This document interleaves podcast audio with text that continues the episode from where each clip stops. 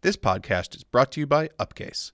Want to become the sort of developer top Rails shops like Thoughtbot fight over? Join Upcase today to get the pro training, insider knowledge, access to Thoughtbot developers, and a community of like-minded learners you need.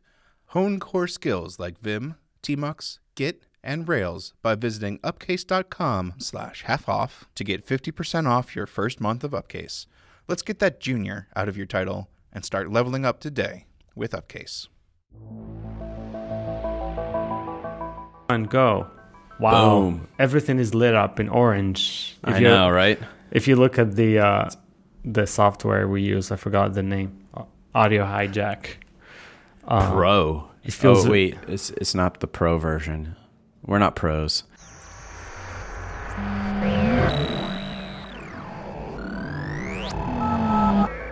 Hello, this is Tentative Podcast, where we discuss product design. I'm Kyle Fiedler, and with me is Reda Lemon. So what's up? It's been a while. It has been a little while. Happy New Year, by the way, to you and to our listeners. Woo! Yay! One of our convictions. What do they call them? Goals.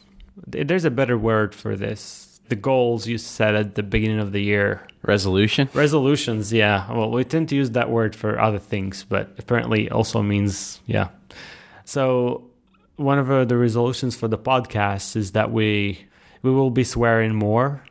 And I don't think we've talked about this before, but I was going to say, so in the first episode, we talked about things that we can't say. And now we're starting the new year talking about things that we're going to say more. This is the first time I'm announcing this. So okay. By the way, you already said one of those things that we said we wouldn't say, which was UI, right? Oh, or no, it was UX. Sorry. You know, I saw recently... Oh, no, let's not get into that. I'm gonna be ranting for a while. But the thing is, like, we can't swear because that will get us an explicit tag on iTunes, which means we will show up in less results. I guess that's how it works. I think, or be bumped down. Yeah, I just don't think that anyone listens to this in general. Yeah. Well, I met someone who does, or who did in 2015, so we'll see. No, we don't have any resolutions. We'll just keep, like, showing up. Keep being ourselves. Showing up every 2 weeks, just talking. About stuff, really, until you sleep. So anyway, let's get on to the topic. Yes. We wanted to, like, talk a little bit about... We talked about design process. We talked about design sprints, but we didn't talk about how those things kind of are involved in Thoughtbot's overall process. So that's what I wanted to talk about. Sure. I'll play the devil's advocate throughout this episode, just to spice things up a little bit. Like, it would be... quite boring if it's just an echo chamber of like, oh, this is great, so let's do this most of the time, and that's what our podcast is for, right? Yep. A lot of this stuff is like captured in our playbook, which we can put in the show notes, but essentially we usually kick things off with a design sprint, or even before that we've started doing a couple days of research, figuring out what the problem is that users are having, and then jumping into a design sprint, trying to validate some of our assumptions about the user, about the problem. And then going from there, we've kind of already covered a lot of that in episodes past, and we'll put the design sprint episode in the show notes as well. We should probably have an episode where we talk about how we do research and usability tests. Yeah, I'm probably going to sleep on that one. Okay. I'll have someone else on to do that with me. I know, I'm joking. I like that. It's mostly like there are some tips you can share, but it's less controversial. I like controversy. I like things that have issues. I think you just like going on rants is what you like. Yeah, that's pretty much that. I can't rant too much about user research. There isn't much to rant about anyway. Yeah, but I agree. Maybe we should cover that at some point. Cool. After that, going forward, I thought it would be cool to talk about how we populate Trello, how our workflow is in Trello, and how we communicate with our clients and with our developers, and how we continue to do research and usability testing. So jumping off from that point, after the design sprint, what usually happens on the projects I'm on is I pair with a developer in Trello, and we create a bunch of cards for features that we had in the prototype. And each one of the cards is a job story. I personally like having the whole job story as the title of the Trello card. I know some other people at Thoughtbot like having like a short summary and then having the full story inside of the description on the Trello card. Yeah. So we work through the prototype, figure out what the jobs are, the job stories for each of the features, and then we prioritize them with the client. Usually it's a matter of us creating all the cards, walking them through how to create cards, and then us prioritizing and showing, basically teaching them how to prioritize or showing them how we do it. And then from that point on, it's a combination of a conversation, basically. There's typically that 1 hour I spend every week trying to rename all of the cards into job cards. I call it the job card hour. Hopefully that shouldn't be happening. So like this might be good. That normally happens every once in a while, but over like time, not at the beginning. Yeah. What I do to fix that, and what we haven't jumped into yet, is we have weekly retrospectives.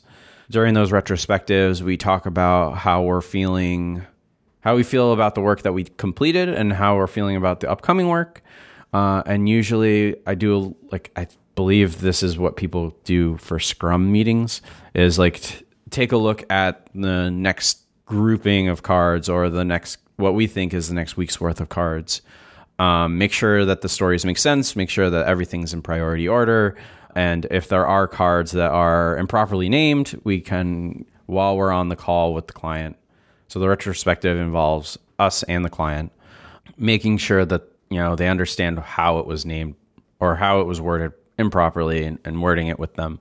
Yeah, but sometimes like you're taking notes directly by creating cards, and usually you just like, it's just blurbs, you don't detail them, and then you have to go back later and actually flesh them out, split them into more cards, because like it depends on how you at what point you create the cards. If you're in a meeting or in a retrospective, then it can take time and create cards, but sometimes you can't afford that. So you have to go fast and then go back later and do the proper organization of those. Yeah. Again, I'm just saying this because ideally what you're saying should be always the case, but we're not in a utopia. So in some cases you have to do that sort of stuff. Yep. So we have a next up column where all those cards sit. And in Trello, we'll move next up cards from the top of the queue to in progress. Usually what I like to do is I'll take the card from a design standpoint, either mock it. Most of the stuff I'm working on is web apps. I'm coming from that standpoint, and I think you'll have the standpoint of iOS apps. So it might be good to have both of our perspectives. So I'll usually take a card from the top, do design for it, and throw a screenshot in the card. So when the developer takes it on, they have a good idea of what I was thinking. Yeah. And that way it also creates a good discussion. If I am going in the wrong direction, it immediately creates a good discussion on that Trello card. Usually what I'm doing is creating static HTML and CSS, putting it in a branch, or if it's a high voltage page, which is a separate static page from the rest of the app, putting that into master. And that's the kickoff point. When do you get your design through the client? You mean when do I get input from the client? Yeah. It depends on the client. Some clients are really invested into the visual design. And in that case, I'll involve them as early as possible. For those types of clients, I know the more that I involve them, the happier they'll be.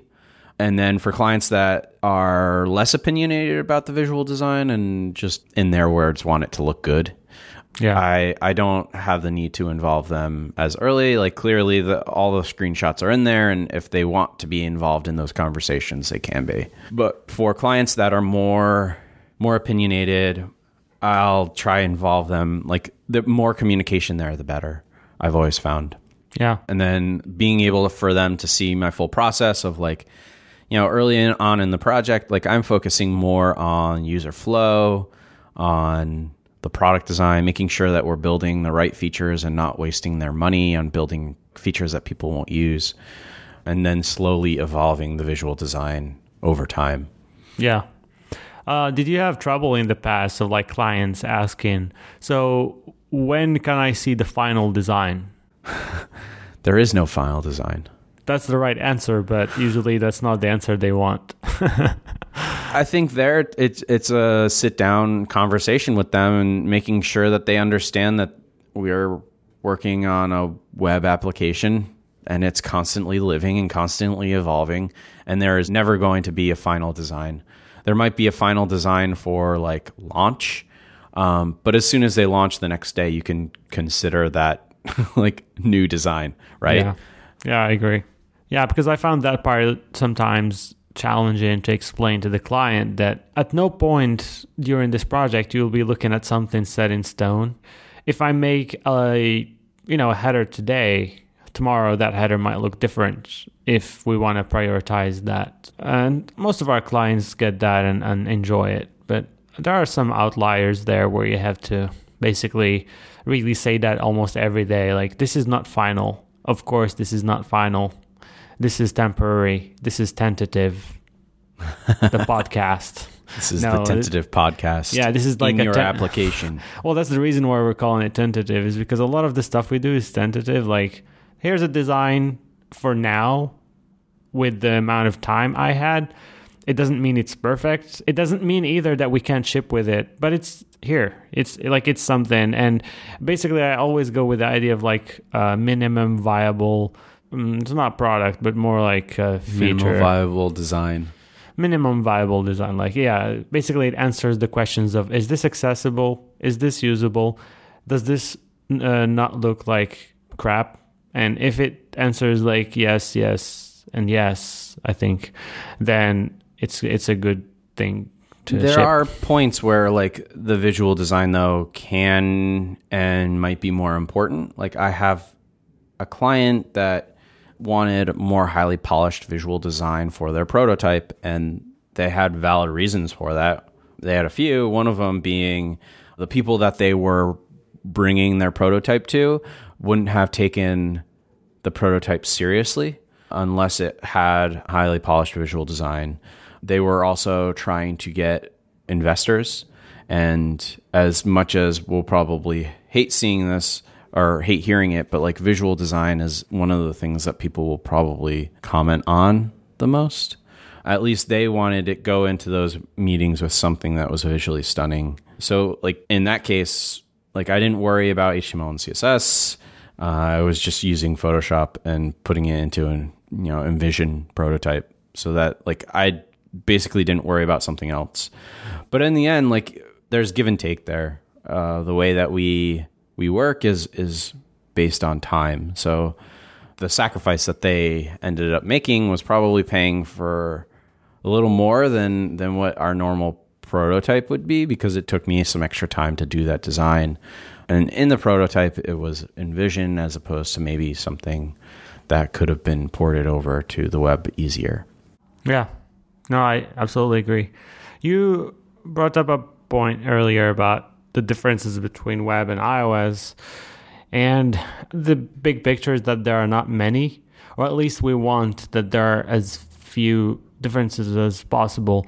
But there are some nuances, because mostly related to the fact that sometimes it's easier to get stuff validated by the client before going ahead and building it, just because some things do take more time on iOS than they do on the web.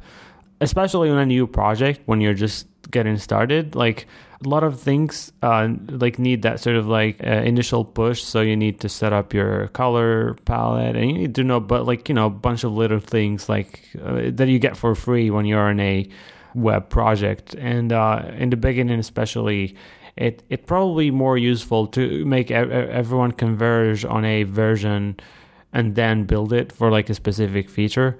I did the project in the past where we did exactly the web way of doing things, and it was a little bit hard to explain to the client that things are not set in stone. But I think this has less to do with the fact that it was iOS and more to do with communication. But I understand that it's not always possible to follow exactly the same process.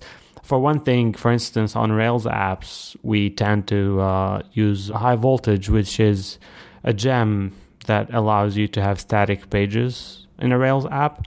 In iOS, there's no such a thing. You can still create dummy views and things like that, but the bar is a little bit higher than just a drop in a page in a folder and go into a URL. It requires a little bit more tinkering to link it with the rest of the app. And we're actively thinking of ways we can improve that, or I am personally, with the help of Jack, who is my iOS developer colleague here in Stockholm, of like ways we can make that process easier.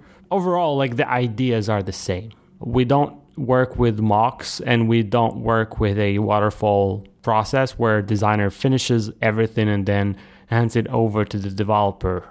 That's pretty much the only thing we don't want to. First of all, if you guys build something, can you call it High OS Voltage? Wow, that's insane. No, that's High OS Voltage. High OS Voltage. Come on, that could be great. Interesting. Yeah, that could be interesting. I think right now we're calling it Sketch Kit or something like that. It's so much worse. All right, we'll call it High OS. So we were. Next up is prioritize. We're doing something in progress. I've added design to it.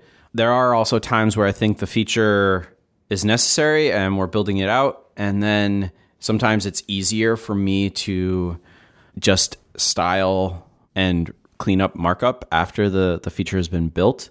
Yeah. And what happens there is like the developer will go off of sketches that I've done, or we'll talk in person and whiteboard together, and then they'll build the thing. And then put it in a branch, and I'll style it in that branch. So once we feel like it's ready to go, we'll put it into a code review column so that all of our HTML, CSS, and all the other code gets reviewed. We'll post a link into our design Slack room and get someone to look at it for us. Make sure, in that case, a lot of it's down to the code, but I think we're also reviewing the design at the same time. We'll do design reviews kind of ad hoc in this process. So I don't know about you, but usually what I'm doing, we also have a design review channel, and I'll throw, once I feel like more confident about the visual design, I'll throw screenshots in there and get feedback on the visual design. And usually, like I try to have, if I'm on the project by myself, I've been trying to have like a product design buddy, so that when I make product design decisions, or if I have questions about the app, I can reach out to them and get feedback there. Yeah. But those are all kind of outside of this like Trello queue process. Once we get a thumbs up from the code review, we're putting it onto a staging and having the client comb through it. Yeah, this is another area where it's different depending on the platform. So for the web, we put into staging. For iOS, if we have a beta, then we send it to the beta. Typically, we try to have a beta set up day one so that client can be able to, follow the progress. We did that in my last iOS project. If the client has internal developers, we tend to not do this stuff for them. Like they can just build it, or if the client is a little bit more tech savvy, then they can very much build it on their own. But the point is that they need to look at it somewhere to provide feedback.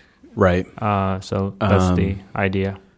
So part of that too, so each feature for me, like I like to try and prototype it first, and then I'll do either weekly or bi-weekly usability user interview tests where I'm testing out the features and doing the same thing that we're doing in the design sprint.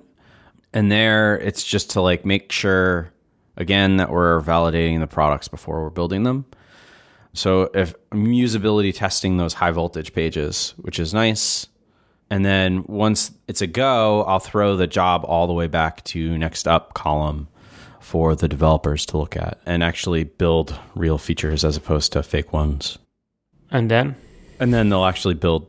We'll go through that same process. I think like one of the things that I've noticed is the life of one card isn't always the same.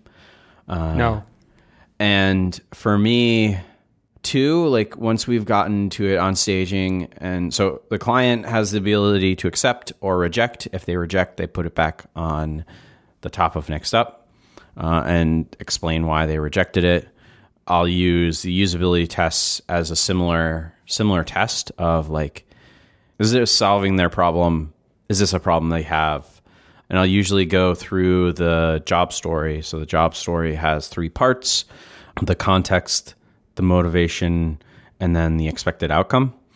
And the motivation, those are, it's early morning on Friday. I think fine. Those are right. It's fine. It's okay. You can say whatever words, like motivation, expectation, awesomeness. It works.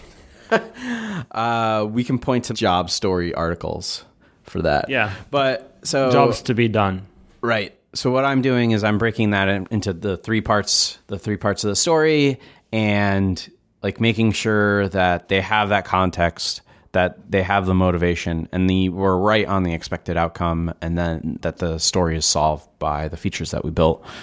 And if it is, like, we put it into a live and monitoring column. The other thing that I've done in the past is once it's in live and monitoring, the way that we build features is we try to build the most minimal possible. We make sure that people can solve the problem that they're trying to solve, but at the least amount of development as possible, again, to make sure that we're validating everything. And one of the things that I've been doing is, like, the job doesn't change, but sometimes we will want to polish up the experience. So I'll bring the job card for, like, navigation. That's probably going to be a bad example. Do you like pull it back from live or? Yeah, so we'll pull it back from live and monitoring, and we'll pull it into Next Up, and we'll talk about how we want to polish up the features that are solving that job story. So you create new cards, or you just update the same card? Update the same card. Usually there's a lot of learning that goes into each one of the cards and communication. So, like, I don't want to lose that. And the same goes for a lot of code. Like, one of the things that we don't like doing as much as possible is, like, if there's an existing code base, dumping the code base and starting from scratch. And that's because there's, like, knowledge in that code base, whether we know it or not. And, I mean, there are exceptions to the rule, to that rule. Like, there are code bases that are so bad that, like, it's easier to dump it, and the knowledge, the time that'll take to regain the knowledge versus the time that'll take to fix the code base is less. So this is an interesting thing, because I don't think I've done it in the past, and now you made me want to try it. I don't think this, what you're describing, is typical way we do it. I feel like we create cards whenever we have new items. I've never heard someone saying that they recycle cards. I've started doing this on the projects that I've been on for a longer amount of time, just because, like, the job is the same, right? Like, that's, if you look at it, what you're saying makes sense. That's why I'm saying that you made me want to try it, because the job does not change. Your solution is changing, but the goal is still the same, right? So it totally makes sense. I think the only thing that I would feel a little bit concerned about is that some clients might feel that they're just you're going in a loop, like you're not making progress, because the only way to see progress in Trello is seeing the live column fill up and the Next Up column thin down. And if you just keep pulling back stuff to improve it, then it's just going to feel like stuff is not moving forward. But that's honestly, like, the truth, right? Like, you're hopefully just continuing to polish the problems that you're solving, and at times adding new smaller problems to solve within the app. It is essentially a loop. So it's the truth. It's the truth. Can't handle the truth. You can't handle the truth. No, I think there's, again, like, a lot of this is communication with the client. Those weekly retrospectives, making sure you're communicating with the whole team in Slack. This is why a lot of the times we love having co-located teams and having the clients in our office, is because that cuts down on the barriers for communication. It's not always possible, and we don't always do that. And in fact, a lot of the projects I've been lately are all remote, but it does help. But tools like Trello, being able to talk back and forth on Trello, being able to talk back and forth on Slack. So every project has its own dedicated Slack room, Slack channel, and we expect the client to be in it so that we'll be able to answer questions quickly and get their opinion quickly. And then, you know, having also the ability to jump on a phone call or a hangout, making sure that everyone knows that expectation is set, that people can do that as often as they need. Sometimes it's like easier to talk things out than to be able to type things out. Yeah. So this all sounds good and dandy, but I would be curious to know, like, what sort of pain points you have as Kyle Fiedler with this process, or like areas you see there's room for improvement and things like that. So I think the biggest room for improvement over the last couple projects is the onboarding. I think that's where later on in the process, we hit road bumps and speed bumps or whatever the heck you want to call them. Yeah. Like making sure the client is fully bought into the way that we build software and understands that it is a very iterative process, both in the design and in the refinement of how we're solving the problem. But we're doing that because we don't want to waste their money. We don't want them to go down into a rabbit hole and spend a lot of money on features that won't actually solve users' problems. Yeah, that's a good point, because I think it's very exclusive to, you know, like web shops and consultancies. I'm not sure. Well, I mean, the last time I was in a product company, we had other issues with like budget and things like that, but I'm not sure like how more nimble product companies deal with these cases. But what I wanted to say is that this is some extra challenge for us in this industry. Right. So like I think the onboarding process is the biggest thing that we can continue to improve. And essentially, like, I think all of the problems that we've had with clients in the past is just come down to communication. That's true. Yeah. And whether it's we're not communicating really well or they're not communicating really well, like sometimes it's one or the other, and sometimes it's really both. Yeah. Making sure that like all of their decisions are being transparent, and all of our like why we're encouraging them to make certain decisions is really transparent, I think is really important. Yeah, I agree that communication is a big part of our job, and I usually say that it's like the hardest job for me is not figure out technical problems. It's actually to explain what it makes to actually make good software, and it's sometimes a little bit harder than it sounds. Before we wrap up, I had something to say. So a lot of the things you said seem to be centered around clients, but I would be curious if you still do, or how much of this you do when you're working on your side projects and things where you're the only person who is involved. Do you still follow this process, or you're just like, nah, screw it, I'll do it my way? I've been stalled on it, but I have like a toy Rails app that I've been working on, and I've followed this process still. For me, like, I haven't cared about acceptance because project is there for me mostly to learn. Yeah. And I haven't cared about validation because, again, I'm building the project to learn.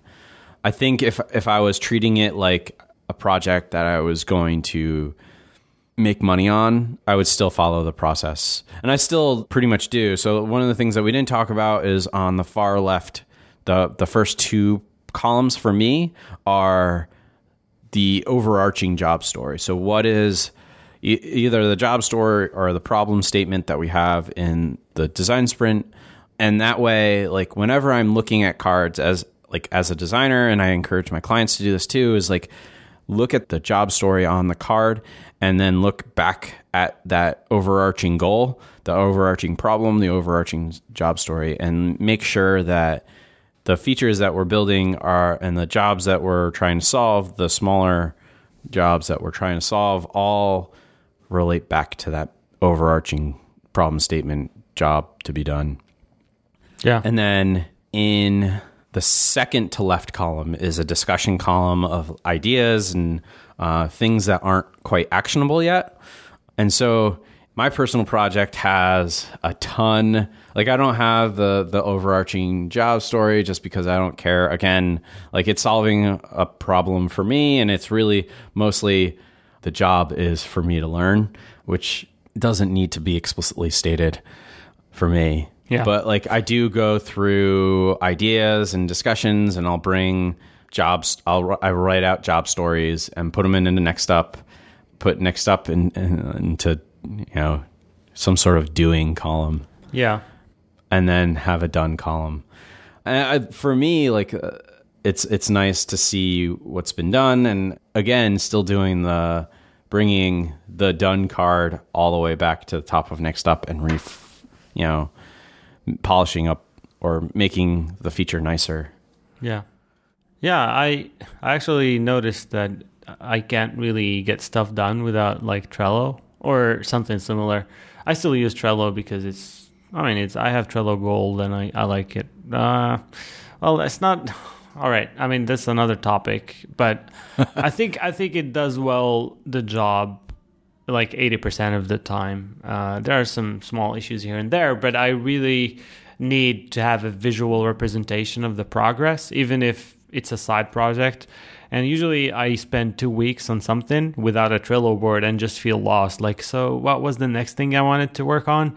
Whatever. Like, and I don't use it just for listing the things, but also like for prioritizing things.